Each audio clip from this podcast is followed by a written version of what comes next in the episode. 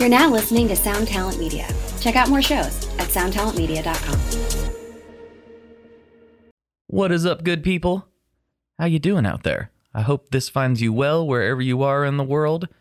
Really stoked to get this episode to you. Been trying to make this happen for a long time. Celisse is just an amazing musician and such a cool person, and I learned so much about her on this episode that I did not know. I did not know so many things about her, and she's just a delight to talk to and a legit gear nerd. And she has amazing tone. I've heard it in person. She played a Benson Vincent right in front of me and made me ashamed of myself because it does not sound like that when I play it. It was amazing. Anyway, just wanted to remind you about a couple ways you can support the podcast before we get right into the interview.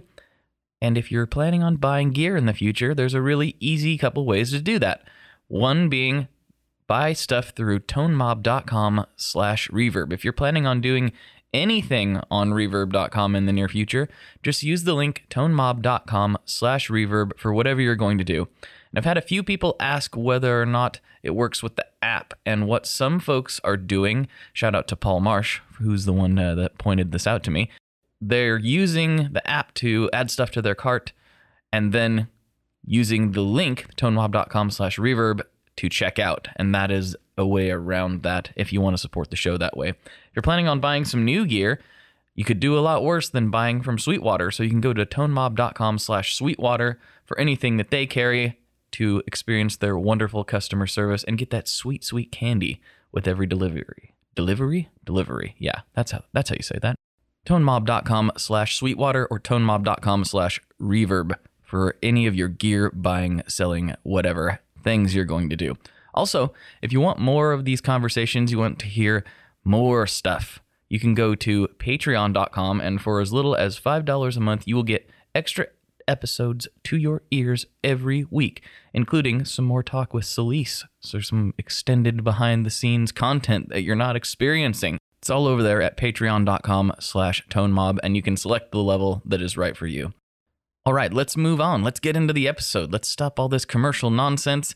Let's get into it with Celisse Henderson. She's amazing. Check this out. Oh, yeah, and just real quick, there were a lot of weird audio gremlins that crept up in this one, and it took a lot longer to edit because of that. And so, sorry for this being a little bit late, but you're going to notice some weird irregularities here and there. That sometimes happens when you're recording via the internet, and you know, it's just the way things go sometimes. So apologies for that, but it was such a good conversation. I don't think you're going to care all that much. But if you hear some weirdness, we know it's there. Did the best we could with it and enjoy the conversation anyway. All right, here we go.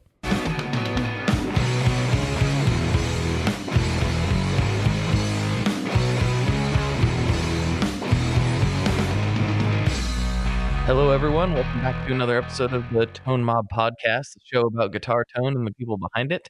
I'm your host, Blake Weiland, and with me today, I have Celisse Henderson, and I'm so stoked. Woohoo! Thunderous applause. So, so much fun. oh, man. I'm trying to think of how long we've been trying to do this. It's got, it has to be like a year and a half. No, it's been at least because I I was thinking that earlier today, and I am so grateful you've been so patient. When you initially asked me, I really was like, oh, well, we should do this like when it's time to promote the record, and like, I mean, it's just, and then like the world fell apart, and you know, everything has just. It's just different Yeah, now. literally everything It's like happened. literally, this is the time. If there was any time to do podcasts, it's now. It is literally now when we can do. no one can go to any live shows, maybe ever again. Who knows? Oh no, it ain't gonna be like that. No, I that's can't, true. I can't. I can't let it be that way. No, in my it's head. true. It's that's actually true. And I actually really randomly yesterday took out a little um I have a little like Blackstar Superfly, like one of the like battery operated little like solid state amps and I went Yeah, yeah. um a local park and I just like sat on like a little bench and played for like an hour and it was really nice and some people stopped and listened and kept walking and it was like well this feels at least adjacent to what I used to do. right. um, but yeah, it was nice. oh man, I uh, I I would uh, I would definitely stop and listen if Oh. I heard you playing in a Oh, park because the first time I heard you play in Chris's shop, Chris Benson for everybody who's listening, Mhm. I uh, I remember you were playing a Vincent. Yeah, I think you ended up picking one up. I surely And- did. I actually ended up picking up two. I just got like a backup from him a couple months ago. Ooh, there you go. Yeah. I I remember listening to you play through the that first one, and I was like, I remember like Chris was kind of working with some customers or something, and I was telling you about it because I knew a lot about that amp. Yeah, that's right. And then you you started ripping through it, and I was like, yeah, it doesn't sound like that when I play it though. So oh my god, that was such a fun day. I'm so glad you were were there to um, walk me through stuff too, because I've learned, as I'm sure you already knew about Benson amps. It's like I'm so used to, honestly, with any other amps I've ever played, even even amps I love. I've been like a Fender style gal for many years. Um, I'm just so used to like having to be very particular about where the bass is set and where the treble is set and how the reverb is set and you said that day that you're like kind of anywhere I put it, it always just sounds good. It's always like, okay, well, let's just do that. And that's so true. I have yet to find like an unpleasing sound from these amps, which is like never happened. So, yeah.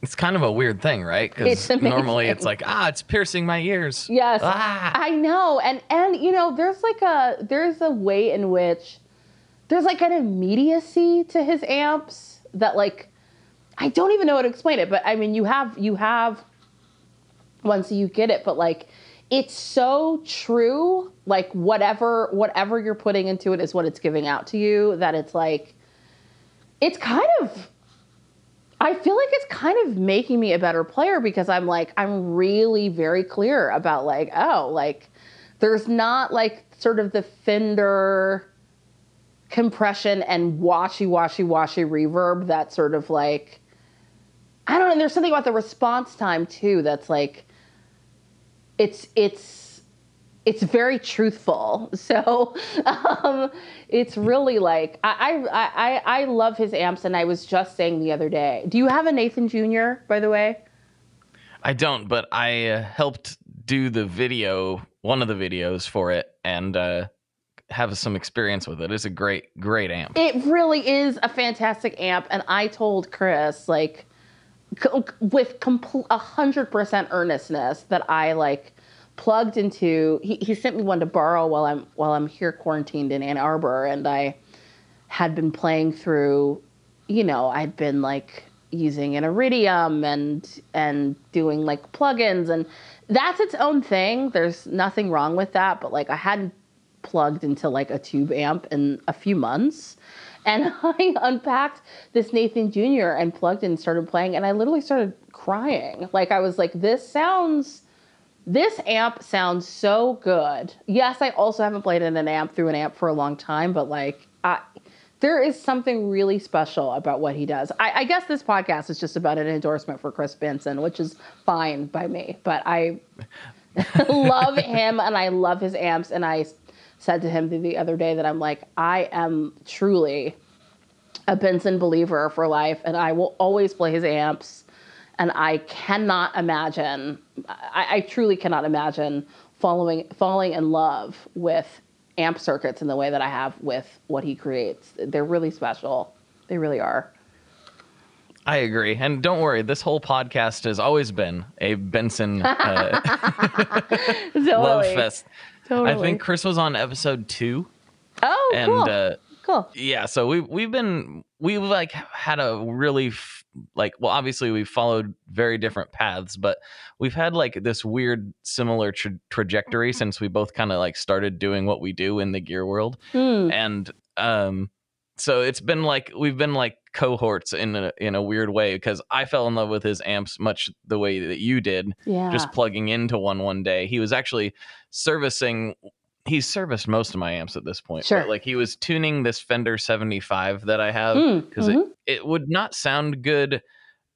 Like if you got it to sound good on the clean channel, it wouldn't sound good on the dirty channel and vice versa. Absolutely. Uh, Absolutely. Yeah. So he fixed that for me, and then I saw a monarch in the corner of his. Uh, well, it wasn't his shop at the time. He was actually here at Old Town Music Hmm. in Portland, Mm. and I was like, "What is that?" He's like, "Oh yeah, that's uh, that's my amp," you know. And I was like, just kind of casually, I'm like, "Your amp? You make your own amps?" Yeah. And that's that's when it all started, and Yeah. this was uh, a long time ago. I don't even know how long ago it was. it was Oh, a really long time ago. Well, I really love him, and I'm glad you guys are connected because that means I'm connected to you too. So that's really awesome. Oh yeah, it's worked out uh, to be very mutually beneficial in getting podcast guests. Mhm. totally. Totally. You know, I'm so embarrassed to say that like earlier today when I was like getting whatever downloading the app to do this conversation, I was like, "Oh, I can't wait to have my my uh, conversation today with Tone Mob. What is his name? I've only really interacted with you literally like um, 99% over social media, so it's always like I'm like, I feel like he told me his name when we first met, but I actually don't know because I only see comments and messages from Tone Mob. So anyway, I'm so glad to know that your name is Blake.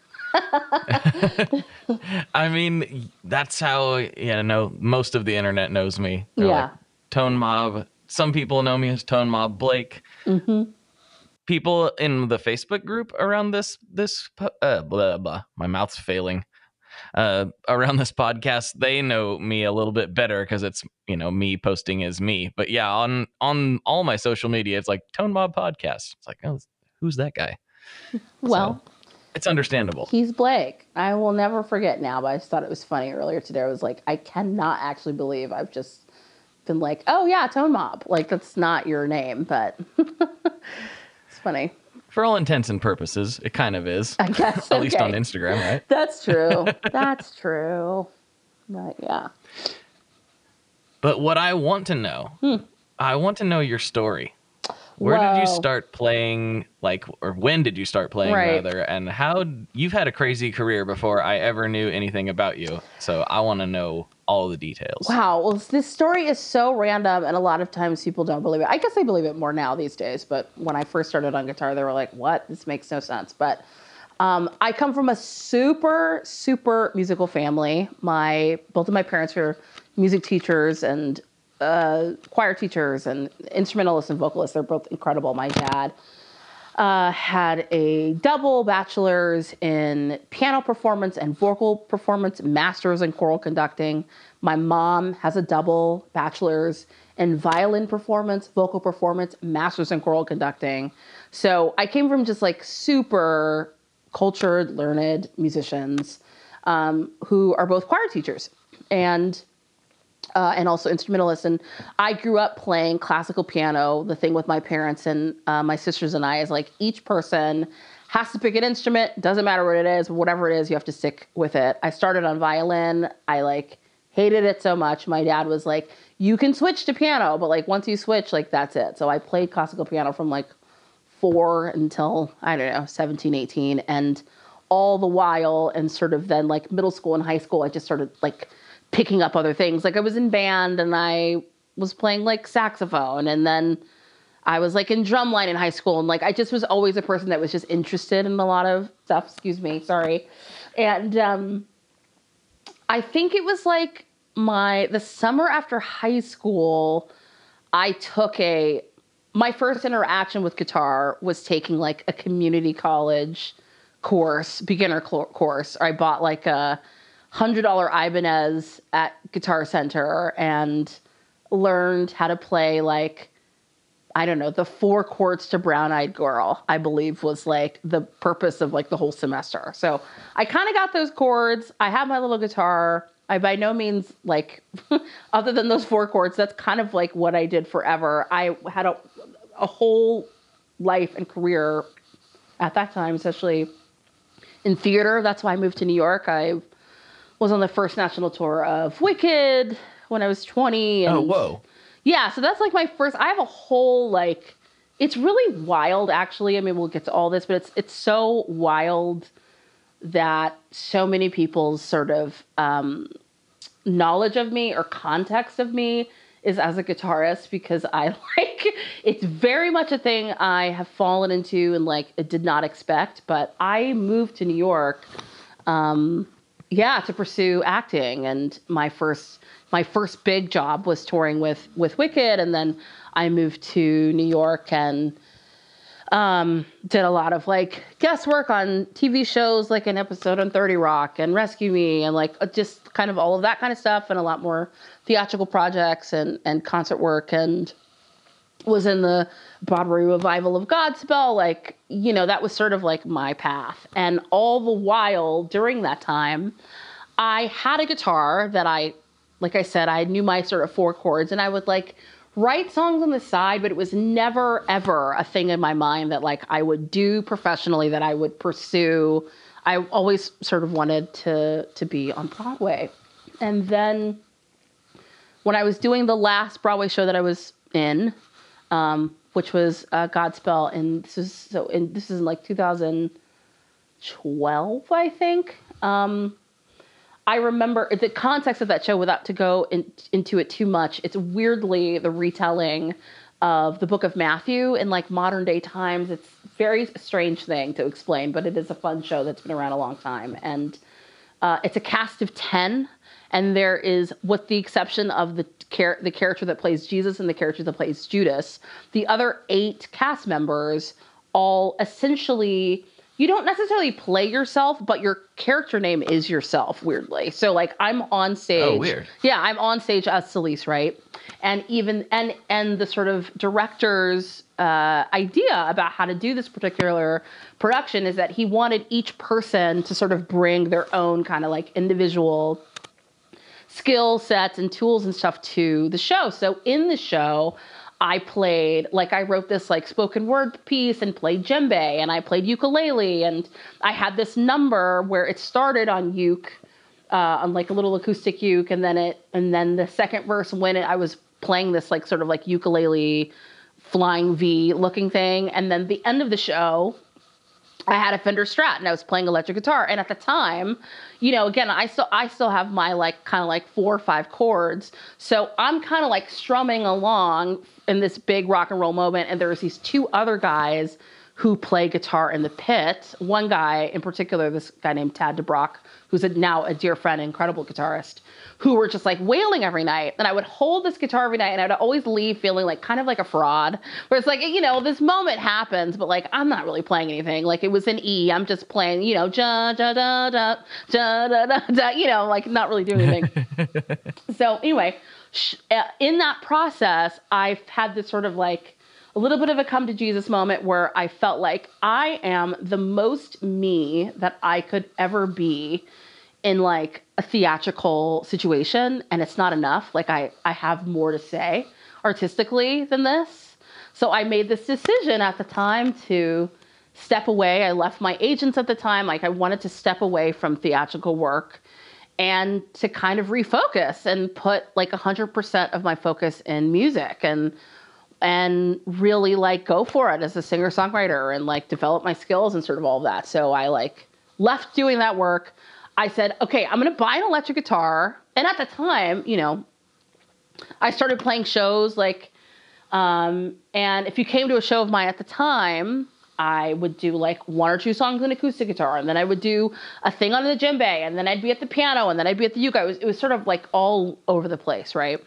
And I had this idea, maybe the summer after Godspell closed, where I was like, ah, I want to learn how to play electric guitar. Like, I'm going to buy a guitar and, like, let's just kind of see what's going on. So I bought a 1964 Harmony Rocket with an added Bigsby, having no idea that I ended up getting something freaking amazing and awesome. I just literally bought it because Yeah. like, this is cute. Like, I just thought it was really cute. And it was $675 on eBay, which is, again, also like, I just lucked out in all of these ways. I had no idea what I was falling into and whatever. So I buy this guitar. I get it home. I try to sort of play the songs I'd been playing on acoustic guitar on this, and I didn't really get it, and I was sort of annoyed. I was like, I don't, I don't understand. So the the, the guitar goes to hang on my wall for maybe another, I don't know, six to eight months. Then I come back and I say, okay, you know what? I want to learn how to play just like the 12 bar blues, like something super simple. I just want to kind of like get myself kind of going. So I find some YouTube video on like how to play the 12 bar blues. And so I learned, I'm like, okay, cool. So then I'm like, okay, well, I want to learn how to play like one little lick. So I find some video where I learn to play da da da da, you know what I mean? And it's sort of like, oh yeah very quickly, I just fell in love with this thing. I fell in love with electric guitar so hard and so fast and just became really obsessed with it. Um, and it so so the so then the more that I started falling in love with guitar, it all of a sudden focused my own music in this way where it sort of like gave me this this it took all of these sort of different influences and and focused everything. And then sort of as all this is happening i started doing more work um, started doing more background work and i started like i was hired to run background vocals for melissa etheridge and like i'm out on the road with her at the time and her drummer was somebody that i knew from new york this guy brian delaney who had played a bunch of gigs um, sort of in my own project and he had said to her at some point, like, oh, you know, Celisse plays guitar. So she comes into uh, sound check one day and she's like, hey, you know, my wife and I spent a couple hours like watching a bunch of videos of you, like on YouTube. Like, you're amazing. I had no idea that you played it. I was like, oh, thank you so much. And she's like, oh, we should have you play sometime. Like, it was super casual. And I was like, what? Okay, whoa. And I, I truly kind of didn't think anything of it until a couple of months later, an opportunity came up where she was like, yeah, like come out and do these like a couple weeks of dates and we'll have you play. And and Melissa is so um she's so cool and chill and lax that like the vibe was very it was very just kind of like, oh, just kind of feel it out. Like there there was no like, oh, I'm looking for this or like focus on this or like at all. And the way that she works too, like a lot of those artists that have catalogs as big as hers, she kind of does these master set lists where you'll have like 40, 50 songs that she could pull from, and then she's sort of like making a different set list like each night, right? So I, because I'm a crazy person, and I also saw like the opportunity in it, I was like, okay, I'm gonna take these songs on this master set list and I'm gonna shed um, as hard as I can on them. And like, I don't know if she's gonna be playing rhythm or if she's gonna be playing lead. So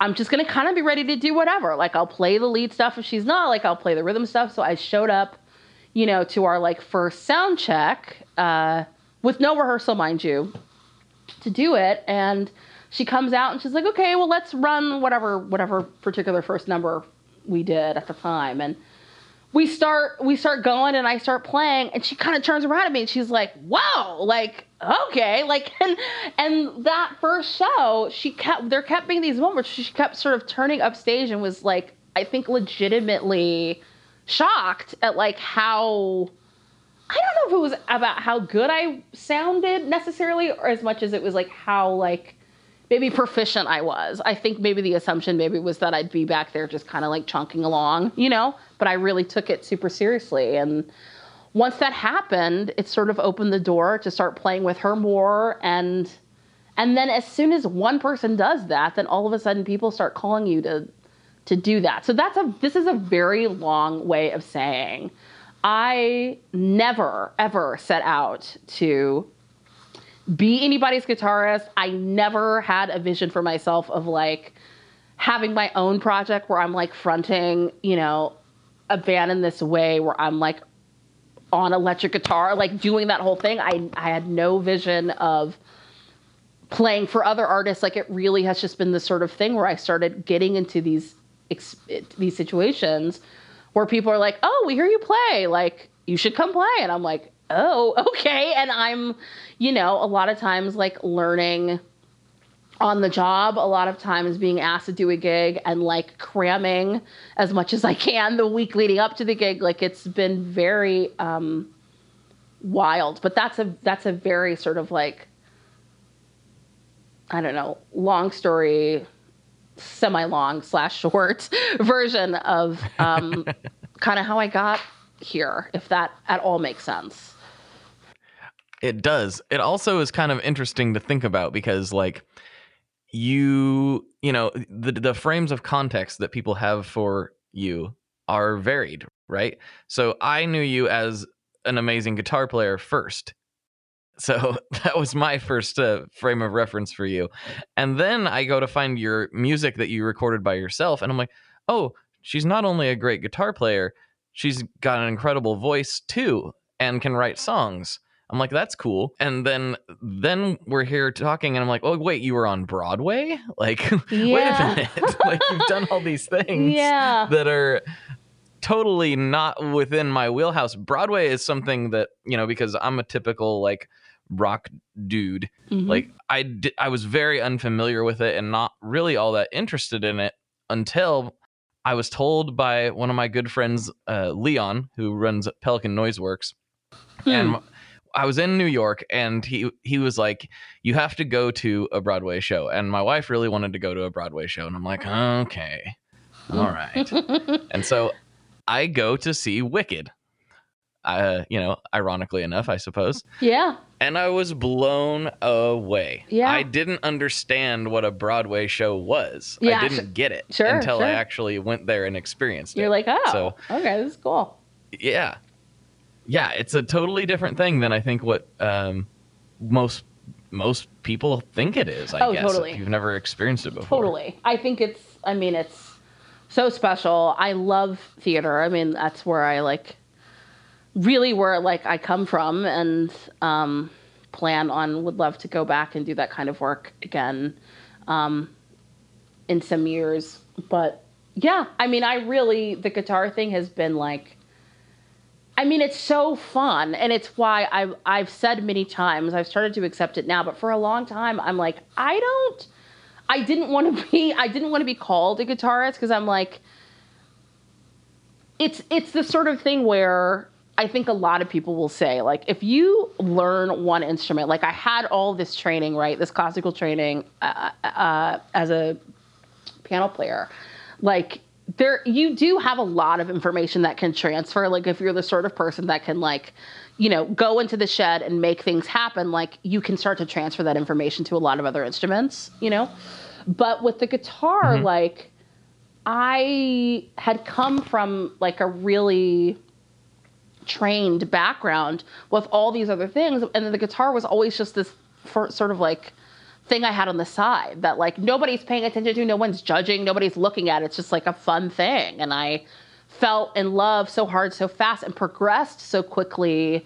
People started assuming that like I was something different. I mean, like that I like you know what I mean than, than I ever sort of professed to be. Um, and I'm like I'm still even a little hesitant to be like oh, I'm this guitarist, I'm this guitar, like whatever, because I'm like, I just know that I love the thing. I know that I love playing. I know that I love like discovering new things, like discovering new pedals, new amps. Like it's all still actually quite new for me. I've been doing it six or seven years now. So like I have it feels very like I'm in the honeymoon phase and I I I want to stay there as opposed to like I feel like as soon as you're like, I'm this or I'm that, that's when all of the things sort of are invited for the judgments of what you are or what you aren't or what. And I'm like, I, I just know that I love it. that's all. That's all I know. you just you just crushed a lot of people right now uh, myself included because i've been playing for i don't know probably 17 or 18 years at this point. and yeah i can't do what you do and neither can three quarters of the people listening to this podcast probably i don't want to judge but no, uh, it's whatever. I mean, it's whatever. but I, but I also think like, I, it's exciting for me to feel. Um, I mean, as you could tell, I got I got started in the business, just in entertainment and music and all of this so young. My first, I was working right out of high school. Like I said, I got Wicked when I was 20. I was in a show before that for two years in San Francisco at 18. So there's a lot of ways in which I feel very like very seasoned and like which is awesome. But then sometimes things aren't don't become as exciting, as new, as fresh as they used to be. And the guitar just feels like there's such an innocence. What, what my love for guitar, and I, I don't want that to ever leave. So, I don't know. Well, and you came into it at a time that was really, really unique in the history of guitar because, like, you've got all these Chase Bliss pedals and, you know, like all these Mm-hmm. really unique builders and things that you've kind of seemingly dove headfirst into Yeah. the the gear side of things too. Yeah, totally. Which is vast, as you Yes. probably are very aware of. Oh my god, totally. Yes, it is. And I also like I just is who I am as a human being. I like small business. I like knowing who's made the thing that I'm using, you know? So a lot of that has been dictated too and just and truly making relationships with people. Like I reached out to I reached out to Joel Korte at Chase Bliss when all he had was the womb. No, the warped vinyl. I think it was maybe the second version had come just come out or something. And at the time, I had literally done nothing. I had not played with anybody fancy. Like it was nothing. I had maybe been playing for like a year or two. And I had just reached out saying, Hey, I'm an artist and I'm interested in what you're doing. And I'd love to try to get one of your pedals, but I'm basically broke. Will you give me a discount? I mean, that kind of email. And at the time, Joel reached back and I had sent him some clips of music and he was like, I like your music and I want to help. And so he gave me like, you know, a break on one of his pedals. And that's how our relationship started. Um, and then since then, because now I happen to just love Joel, on top of the fact that like what he creates Oh, is so amazing. Yeah, oh my god, it's like it feels like um I'm I feel so lucky that I'm I'm I happen to really love this guy and I'm aligned with this company who makes some of the best things out there. I'm like, I don't necessarily want for other things because I'm like, you can't, I mean, especially now, you can't play through the automatone, the MK2, and be like, oh, cool. But there's probably another overdrive pedal out there. There's not. I'm here to tell everybody that's listening.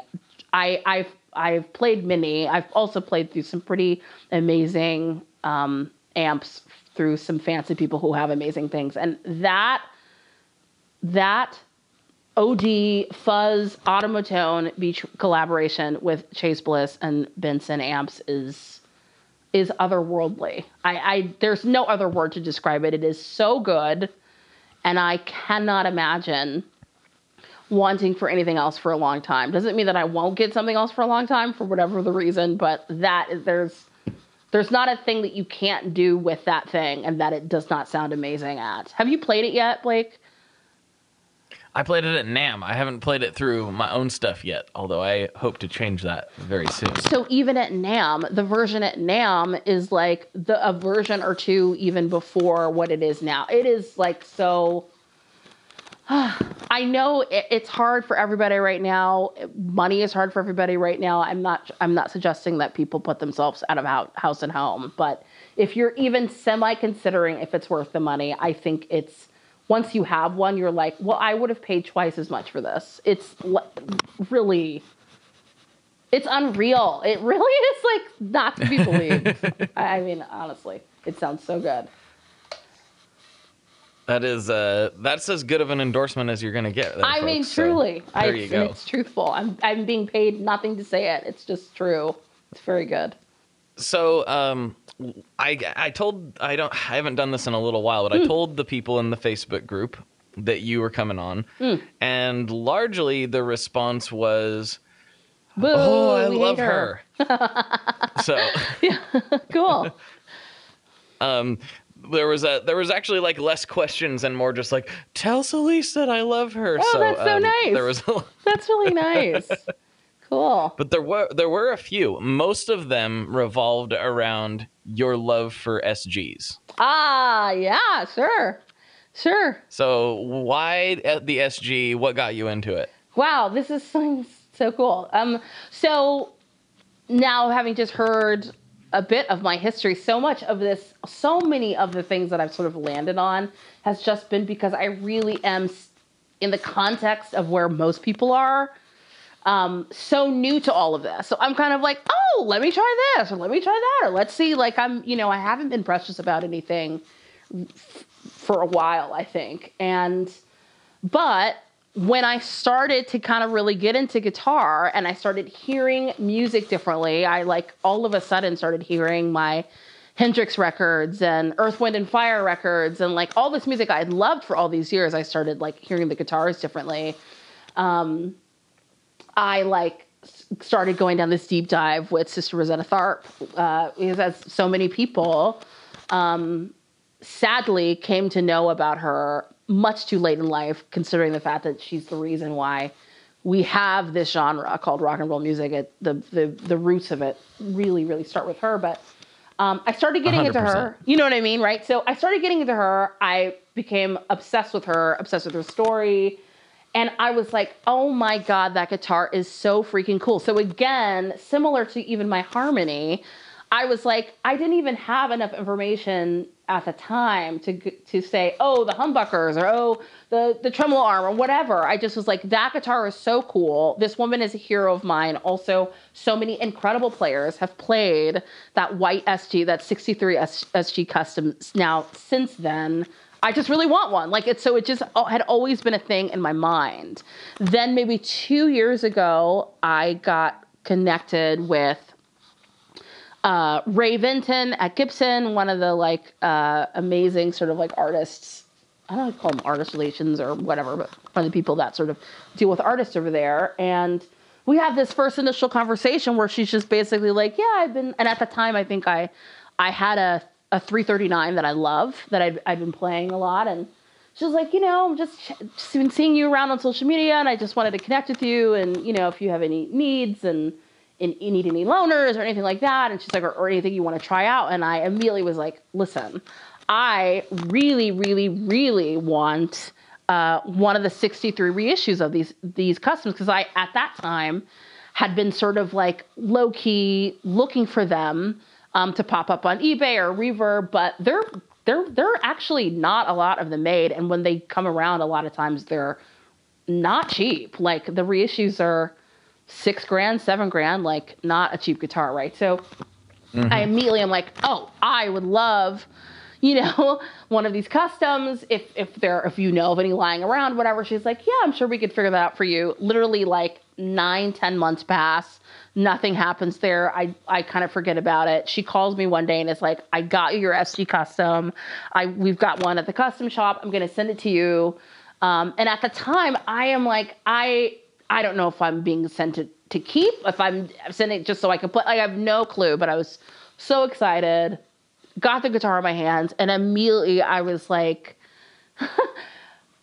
I do not have, and I can still uh, stay this, and, and, I have a lot of guitars that I love, but there is something about that guitar, the wood, the craftsmanship on like the fretboard work, the ebony, like all, all the way that everything comes together. It is my most resonant guitar. The pickups are the most, the most nuanced and the most complex. There's a warmth to those pickups and also but then the bridge bites but not in that like harsh too harsh for my ears way. Like there's there's just something about it. There's like it's like the you can get the warmth and the bottom end that you get in a semi hollow but then also still get that direct the same bite that you can also get with like a strat you know that it's it's it's like the only guitar i have found certainly yet where i know that i could take an sg that sg in particular to a gig and and if i just had to play that guitar i could.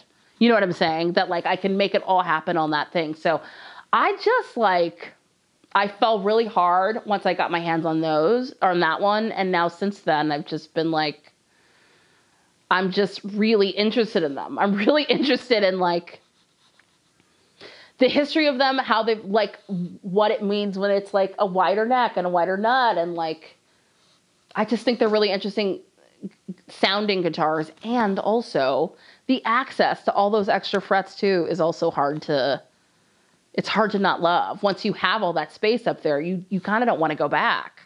You know what I mean? So, yeah. Yeah, I've been a Les Paul guy Mm. for a very long time. Mm-hmm. My first electric was a Les Paul, and my friend Jess is who I think you've met actually. Um, Oh, was is a as more of an SG guy in the in the Gibson department. Yes. He's really Uh-huh. more of a, a Strat guy, but he when it goes comes to Gibsons, he really likes SGs. Yeah. And I, for the longest time, even before I actually knew about Sister Rosetta, I saw that guitar and I thought, if I'm going to own a SG, Yeah. that is the one. Oh, yeah. look at that thing. No, I know. Just look at it. I know. I know it. It's so cool. It really It's is a cool beautiful. looking thing.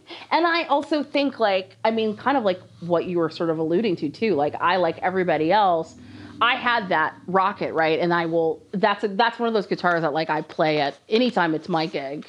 That guitar is always there because there's just such a vibe to it. But um, I bought a Strat like everybody else, and I love Strats. By the way, I I love Strats. Don't don't tell Gibson I said it, but I think Strats are fantastic, and I have a I have a really fantastic '74 hardtail that has a great story behind it. I'll I'll tell you at some other time. But um, I had started playing strats and really loved playing strats. Like that had been my like sort of go-to for a really like rocking heavy like lead tone. Because that's i mean that's the context that so many of us have right with so many incredible players. Um, but i just felt like when i played an sg it all of a sudden felt like there's a there's just a beefiness. There's a beefiness to the tone of humbuckers that I don't I don't want it's like I don't want to be in that like strat versus SGs because I'm like I think there's there's an argument for all. They're all great guitars and it's just about like what you're going for. But for me, there's just something about an SG that I think is really interesting. And there's also a little aspect of it, if I'm completely honest, that also feels like carrying on a legacy of of Sister R that feels also really good. That this guitar is is so synonymous with this woman that is so important that we're just starting to talk about. And I feel as a black woman playing electric guitar in a rock and roll space that I'm standing on her shoulder. So I also there's just that sort of like symbiotic representation there too that I that feels important, you know. If I had to take a wild guess, I would imagine she wouldn't have anyone else.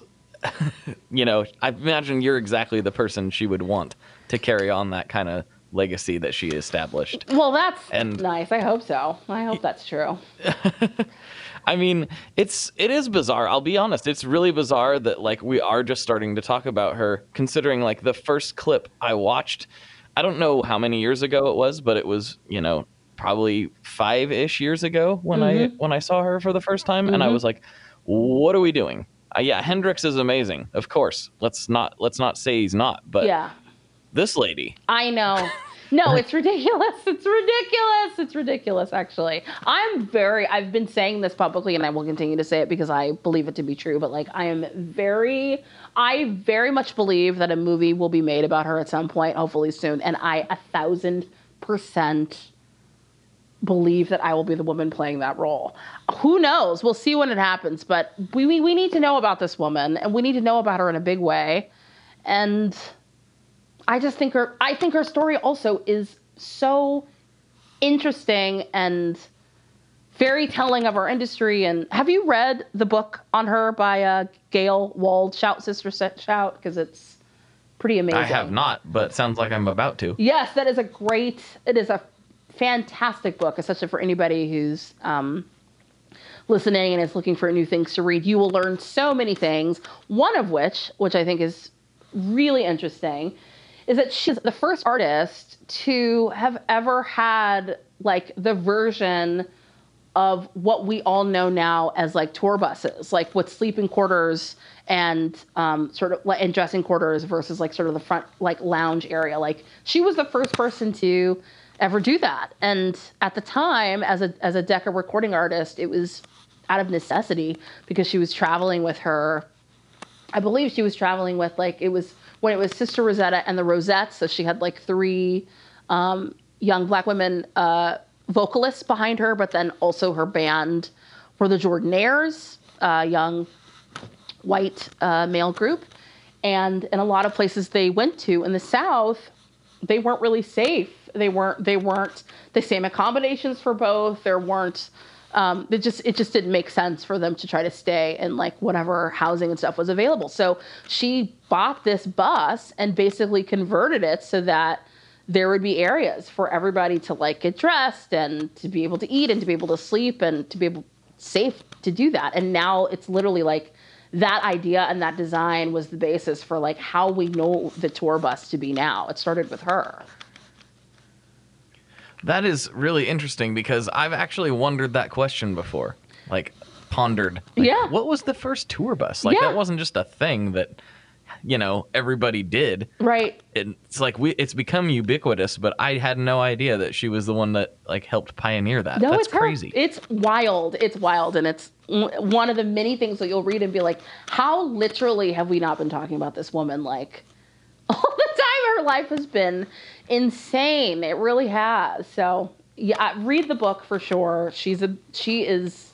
I think like a lot of people like. I didn't buy a Strat in a vacuum. I bought a Strat because I love Hendrix. I bought it. I love Nile Rodgers. You know, I love John Mayer's playing. Like it's like there's a point of reference to go. Well, that instrument like does a thing, and I want that. And she is what got me into even the ideas of SGs. And now I'm like very sold, very sold on SGs for sure. Well, I mean, I'm 100% on board for signing a petition for you to star in that movie and get Great. this movie made. Awesome. Let's because, do it. I mean, come on, let's do this. That would be amazing. Yeah, I'd love to do that. I really, I think it's, I do think it's bound to happen. We'll see if I'm in it, but I, the a movie has to happen because it's, it's important, Oh, and I yeah. do think it's, you know, we are the place where we are starting to talk about her. So I, there will be enough people. I, I certainly hope that will go. Oh, this should this this should be a, sto- a story that is told in a, in a bigger, more robust way. So, you know, A hundred percent. Yeah. I'm I'm fully on board with that. Yeah. And I'm I guarantee you that like I don't know like the, the I just remember these first clips that I saw. I think Yeah. I was actually at the Stax Museum in Memphis. Oh, I yeah. believe is where I was. sure. And I was like, me and my dad were standing there just like jaws on the floor.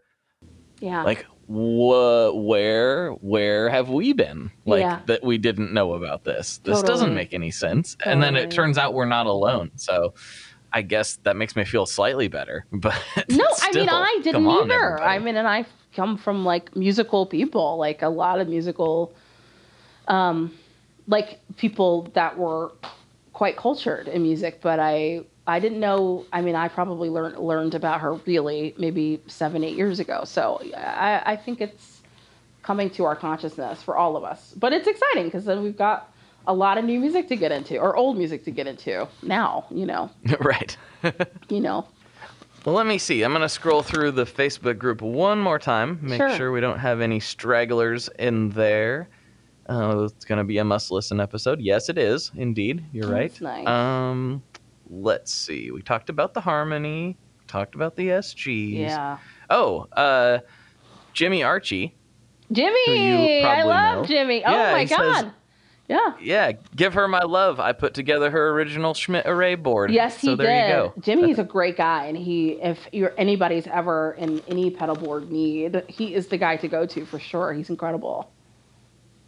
I'm trying to get him to come on the show. I've been trying for a couple of years now since we first met in And New he says no. Um, I will harass him. He must. Are you kidding? He knows. he has. He seems a little gun shy. a oh little my bit gun god, shy. he has so many incredible stories too. Working for Gibson for many years, and now at the shop on 30th Street. He's. Inc- I mean, he's stories about BBK. I mean, he he would be a great person to get on. I'll, I'll help you. Yeah. In that quest, if I can, for sure. I appreciate that. yeah. Thank you. For sure. Okay, we have one question here that Hmm. I think this would you're the perfect person to answer this. So uh, Brandon Brandon Sauce he says, "What would you say is the most important thing aspiring female gu- guitarists need to hear?" Also, I'm so stoked that my daughter gets to grow up seeing Celisse and other female shredders paving the way. Oh my gosh. So that there you go. A lot, and that's really nice. the most important thing that a young female aspiring guitarist needs to know. I think she needs to know that she is no less capable than any possible male guitarist that she could think of. Any point of reference that she could think of where it where the thought would be, well, I can't do that because the only people we see as rock stars, right? The story that we're told when we think about these like huge guitar gods, quote unquote, are I mean all the kings, the Alberts, the the BBs, the Freddies, um, Muddy Waters, Keith Richards, Jeff Beck, Derek Trucks, like inc- I mean obviously all incredible players, but it's all male and like we just were just saying, Sister Rosetta Tharpe is literally, quite literally, like uh, uh, without debate, the reason these the foundation in which all the people I just mentioned stand on. Yet we're just talking about now, is because our country, you know, has a real problem in forgetting its history, especially when it comes to women and people of color um, in particular. So I think to, the thing to remember, yes, as a kid is like, as a, as a young girl, is there are no limits to what you can do. And I hope the visibility of someone like me and so many other female uh, guitarists um, around right now and that have come before me is that the more of us there are, the more that it'll start to become normalized. That it's like, oh, what like a like rock and roll like queen can look like is this as well. Like that that that that rock and roll, um, the face of rock and roll can start to change. You know what I mean? Mm-hmm. Yeah, one hundred percent. And it's something that like has always been kind of confusing to me. Yeah. You know, because I've known so many women growing up that were like incredible musicians. Yeah. And better than me at at Mm. the same instruments that we practice at. And it's like it doesn't it's just never really made a lot of sense Yeah. like why it's become sort of well and i think it's again i think it's shifting but why back in the day maybe it was always viewed as sort of a masculine pursuit to play rock and roll Yeah. it's right. like well that doesn't really make any sense it's not like i don't know it's not there's nothing inherently male about it Yeah, know no, I there's mean? Not. it's No, just music. not. And it's, I mean, it's like even um, just electric guitar in general, right? Because that's what I'm. I think there's more space. I think um, people are less shocked. Well, I'll say it like this: was certainly when I first started, um, when I kind of just started to kind of refocus. Um, my energy and, and the kind of music that I was playing in my own sort of uh, my own original music, I would call musicians who maybe I'd gotten like referred to from other other players I might have known, and say I call like a bass player and a drummer in keys and say, okay, I'm gonna do this gig and we're gonna play these songs and blah blah blah and like we'll do this rehearsal at this time. I would show up to rehearsal. This has happened m- more times than I can count, where I would show up with uh, let's say a pedal board and and there's inevitably some guy in the room who's like oh okay is that who's that for and it's like oh it's for me it's like oh okay and then I plug in said guitar into said pedal board, and then it's it's literally like a look of confusion. And it's like I don't what, and then when, when we're playing the music, it's like on the break. Then it's like ah man, I gotta tell you, like I had no idea. I just assumed that you like were the singer and there was a different thing. And like where I understand on one hand, where I think most people think it's a compliment, it's sort of like, why is it just why is it assumed that I wouldn't play?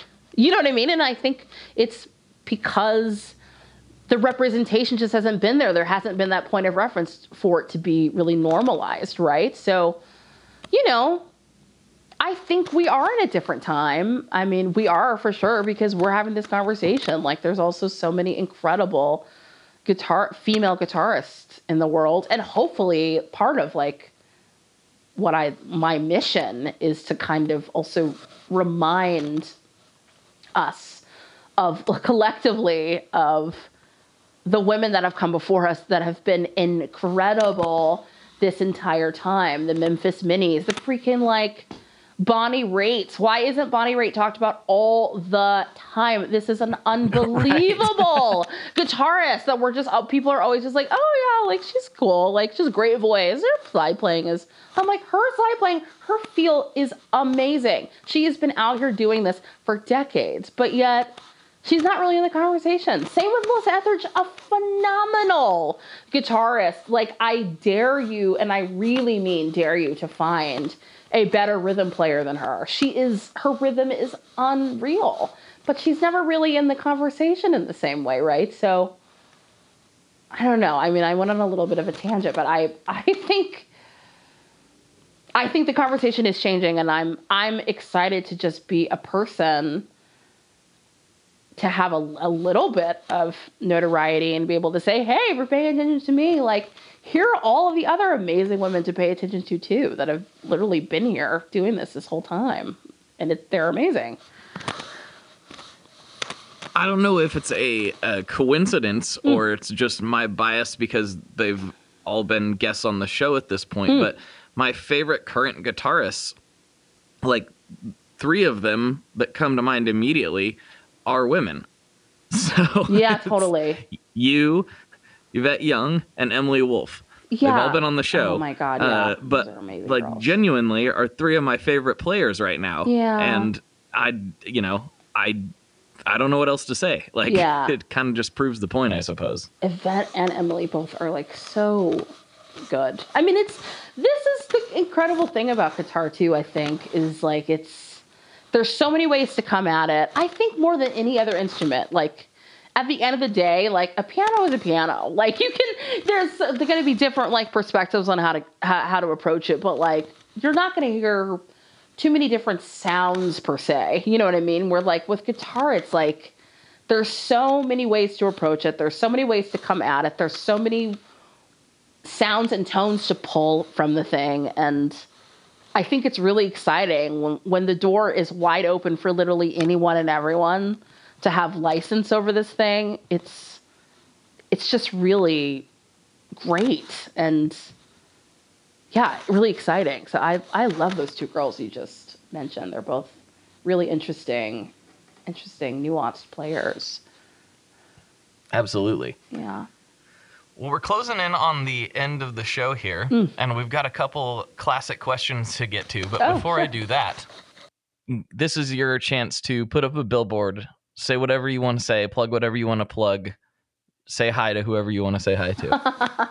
okay, hi, mom. Uh, uh, you know, just like normally at a different time in life, I'd be like, just catch me at this. I'm on this tour. I'm doing this thing. I'm releasing this thing. But honestly, right now, I'm like, I am. I am doing a deep dive into technique. I'm trying to force myself uh, to like really practice all the like modal, like all the sort of like annoying things that nobody really wants to practice. Like that's what I'm spending my time doing right now to like be able to come out of this and be like, oh, I got some more vocabulary.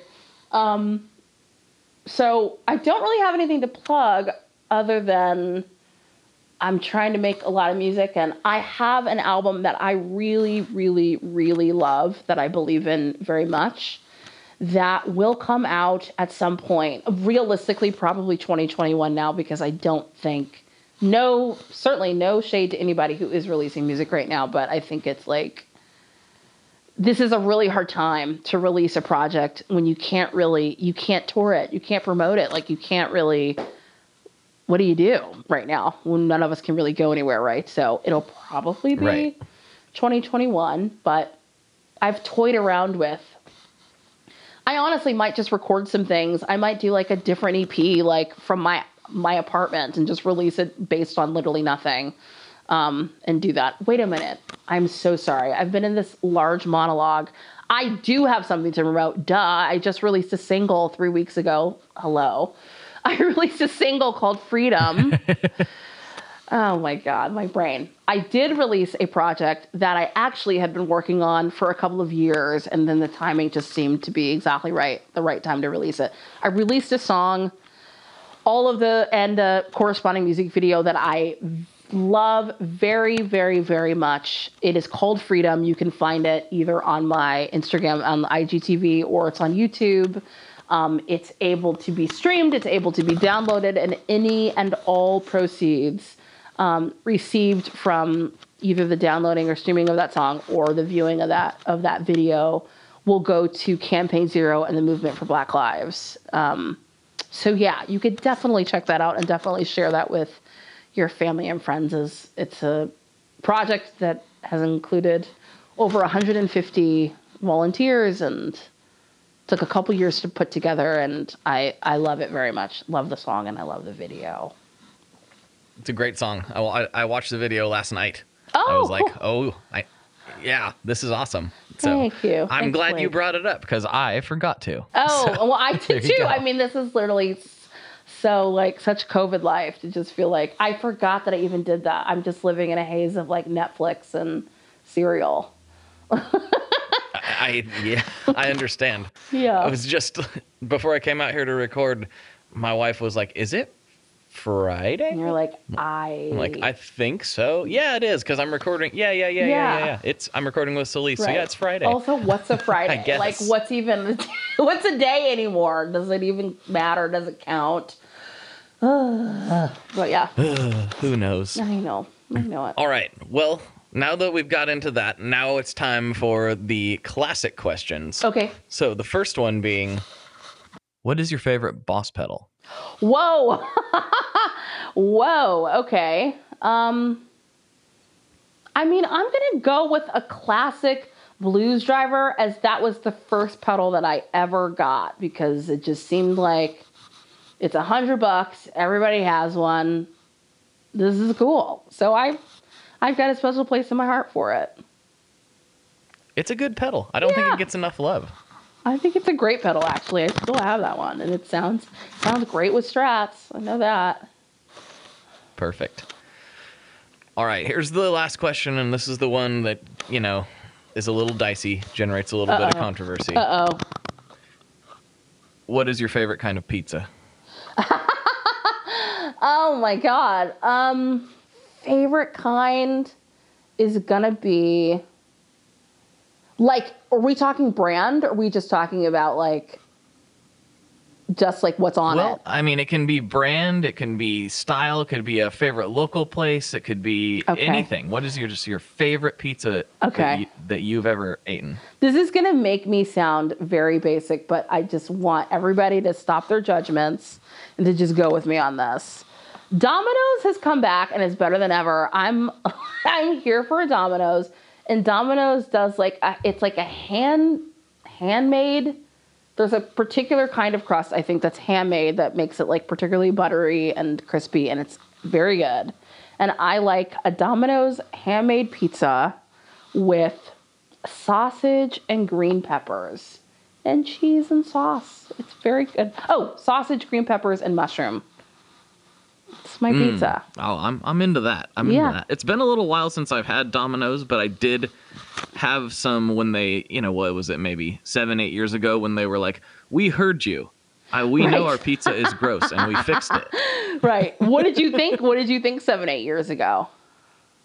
Uh, well, so I uh, I thought it was a massive improvement Yeah. over the uh, the old Domino's. Uh-huh. It's not even really fair to call it the same thing. Right.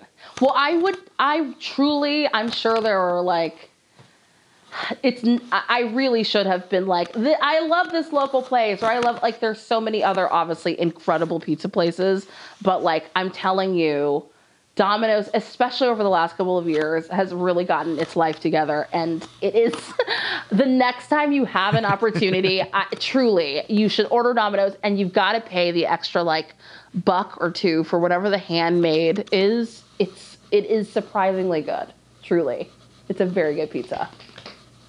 I will put that on the list because I don't think that I've experienced what you're talking about, and Do I do have a local Domino's, so Oh, there's no it. reason not to. This is the time. This is the time during the pandemic. to really go for everything you could possibly think of. This is it. It's the time. Yeah.